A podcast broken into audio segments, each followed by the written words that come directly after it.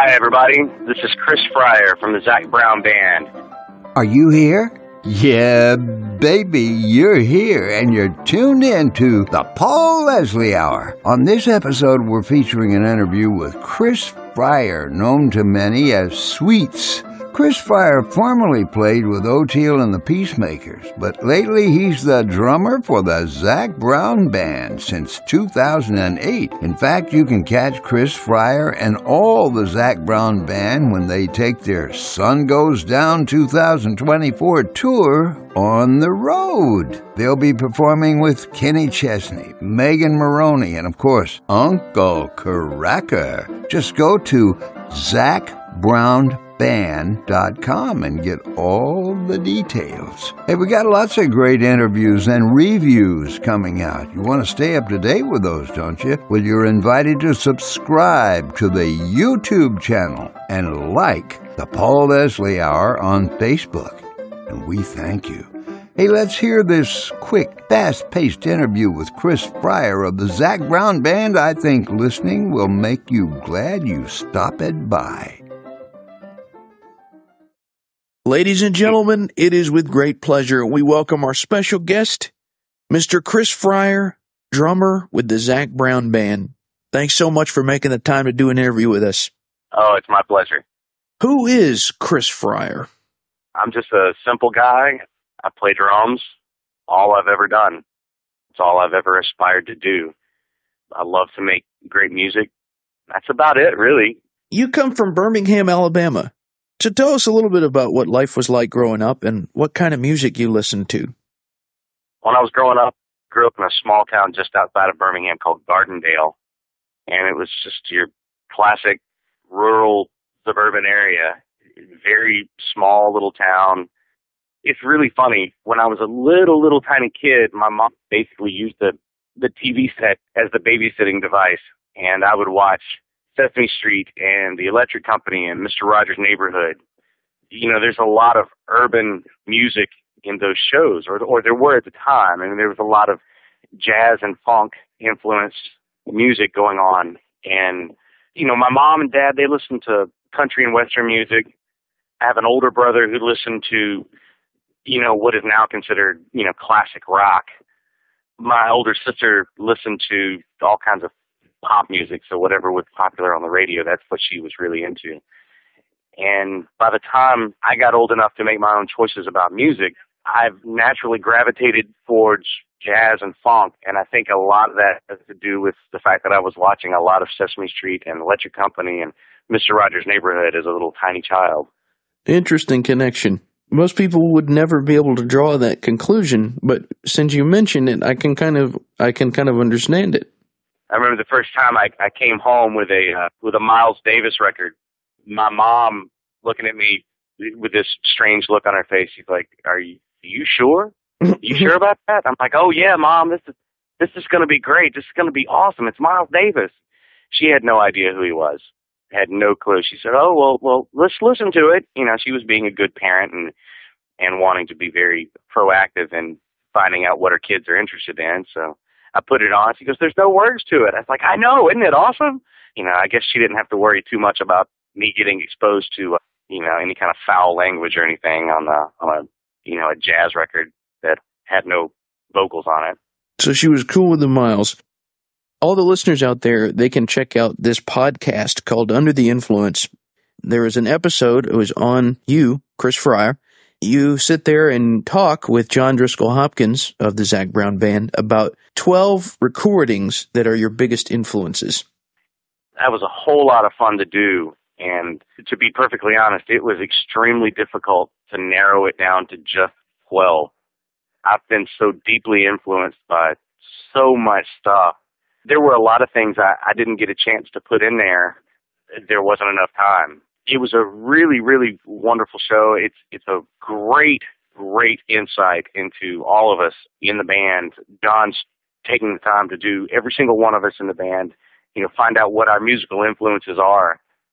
You know, I've enjoyed listening to everyone else's interviews so far. You know, we're all getting a much greater understanding of each other and where each other is coming from by listening to these things. It is. It's a fantastic idea. If you could try to narrow it down to one artist as being your greatest influence, could you? Wow. One artist. That's going to be tough.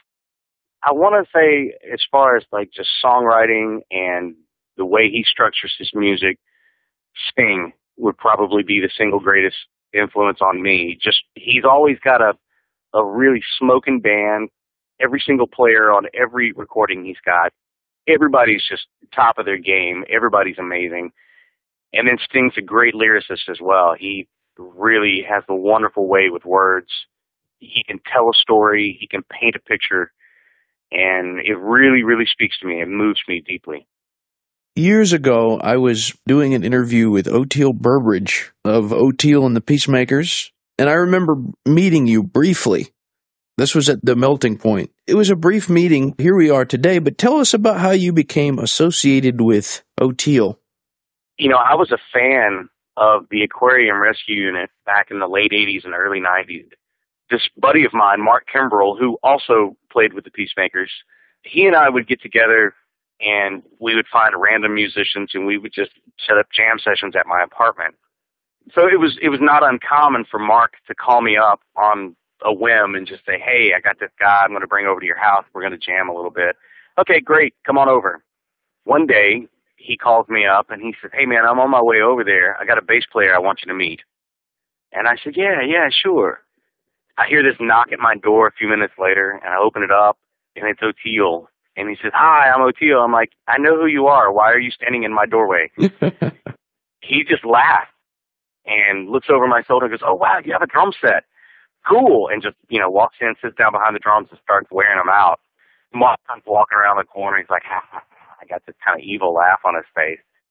And the three of us down and played for about, gosh, it was three or four hours straight where we just started playing. We didn't really think about it. We didn't talk about it. We just started playing stuff and we found we found out really really quickly that the three of us had this instant chemistry together.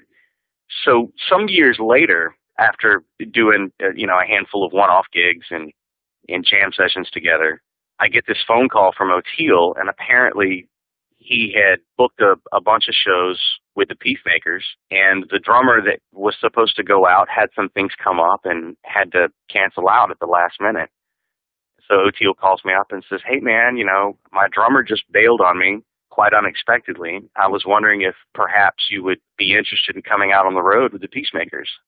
I jumped at the opportunity. I knew that it would be an experience that I would never forget and that I would learn immensely from, and both were very correct.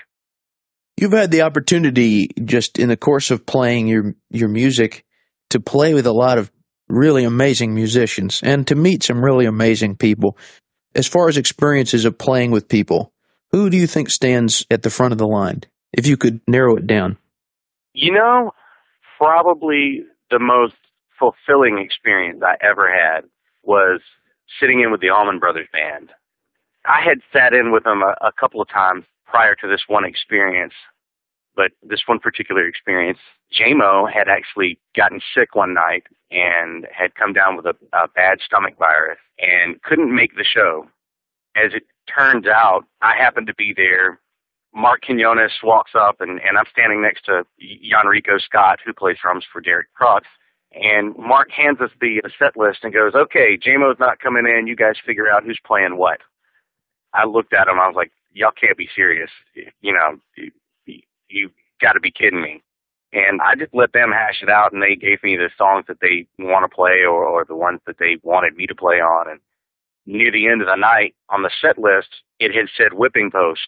Audible at the line of scrimmage, Butch Trucks start screaming, "Get Fryar up here! Get Fryar up here!" And and so I jump up there on the stage and on the drum riser, and I sit down and I look at Mark and I said, "What are we playing?" And he goes, "Liz Reed." To me, that was just one of the most fulfilling experiences if you've listened to the uh, Under the Influence with John Driskell Hopkins episode that I appear on, that's one of my big influences. That one particular song, especially from the uh, live Fillmore recording, and to be on stage with Butch Trucks and Gregg Allman, and you know to play that song with two guys who were pioneering, you know, a whole movement in rock. I could not have been any more overjoyed at the end of that night. It was a fantastic experience, and it's one that will live very closely in my heart always. Can you remember the date of that concert? Yeah, I want to say it was in like perhaps June of 2007. Perhaps it may have been 2006, but it was definitely either. It was in the summertime of one of those two years. Well, what about Zac Brown? How did you become associated with the Zac Brown band? Oddly enough, Oteil's booking agent, Baron Ruth, does a Wednesday night blues gig at a place in Atlanta called Maddie's. And it's a blues and barbecue joint. It's a really hip place. And I found out that he was doing it. And I told him one night, hey, man, you know, you should let me come over and play with you because I, I love playing that kind of music. And Ben was overjoyed. He was like, yeah, okay, sure, come on. And so I was, I had been doing that gig and there were just all kinds of people coming in and out to sit in and, and jam and have a good time on Wednesday nights. And one of the guys that would come in on a regular basis, a gentleman named Tim Ussery, Tim used to play in the Zac Brown band, and he and Zac are still really, really good friends. And when Zac called Tim up and said, Hey, I need a drummer, who can you recommend? Tim had recommended that he call me. And so Zac called me up. He invited me to audition, and I drove over to Atlanta from a, from Birmingham, and I auditioned. And, and you know there was a plethora of really great drummers that auditioned that day. One of which was Sean O'Rourke, who actually walked in right after I did. And, you know, when Sean walked in, I thought, oh man, I'm never going to get it because, you know, this is Sean O'Rourke. You know, he's played with everybody. But they really liked the way I played and they invited me to go on a quick little weekend trip with them. They had a, a showcase at the South by Southwest Festival so we drive over, we do this 20 minute showcase, we hang out, we have a good time. And then I get a call a week later and, and Zac says to me, he says, Hey man, you know, I want to make you my full time guy. Are you interested in that? And I, yeah, sure. I've, I've got two questions though. And he said, okay. I said, number one, can you keep me busy? You know, are we going to work? And he said, oh yeah, I'll keep you busy. Okay. Question number two, can you pay me? And he said, yeah, I can pay you we didn't talk about how much or anything. All I was interested in was making great music and being able to pay my bills. You know, Zac certainly made sure both of those requirements were met. You know, when I joined the band, I had no idea that the record label negotiations were going on. I had no idea that they were getting ready to start a whole radio promotion tour. Quite by chance, you know, I get on the bus for this one really long, it's a nine week trip that we took across the country out west and I said, "Oh wow, what are we doing? You know, what are we going to be doing?" And and the management said, "Oh well, you know, we're doing this radio promotion tour. Oh wow, cool. Never done one of those before. This will be fun." And it was the radio promotion tour for Chicken Fried, which happened to be the first single off their uh, their foundation CD. The whole thing just sort of took off like a rocket. I absolutely had no idea, no clue. It's still very much like a, a rocket ship ride right now in the course of this radio series that I've been doing, I've I've had the opportunity to interview pretty much the entire Zac Brown band. Is there someone in the band that you feel a closer kinship to? I feel really close to all these guys. I really do. You know, there's six of us on stage, but for all practical purposes, Durrette, who is Zac's songwriting partner, you know, we all consider him a member of the band as well and, and everybody in this whole organization is really, really close. It's like one big family, and it, which is a really, really wonderful vibe to have when you're out on the road. I, I can't say that I'm any closer to any one of them than the other. I mean, everyone that I'm close to, I'm close to for different reasons.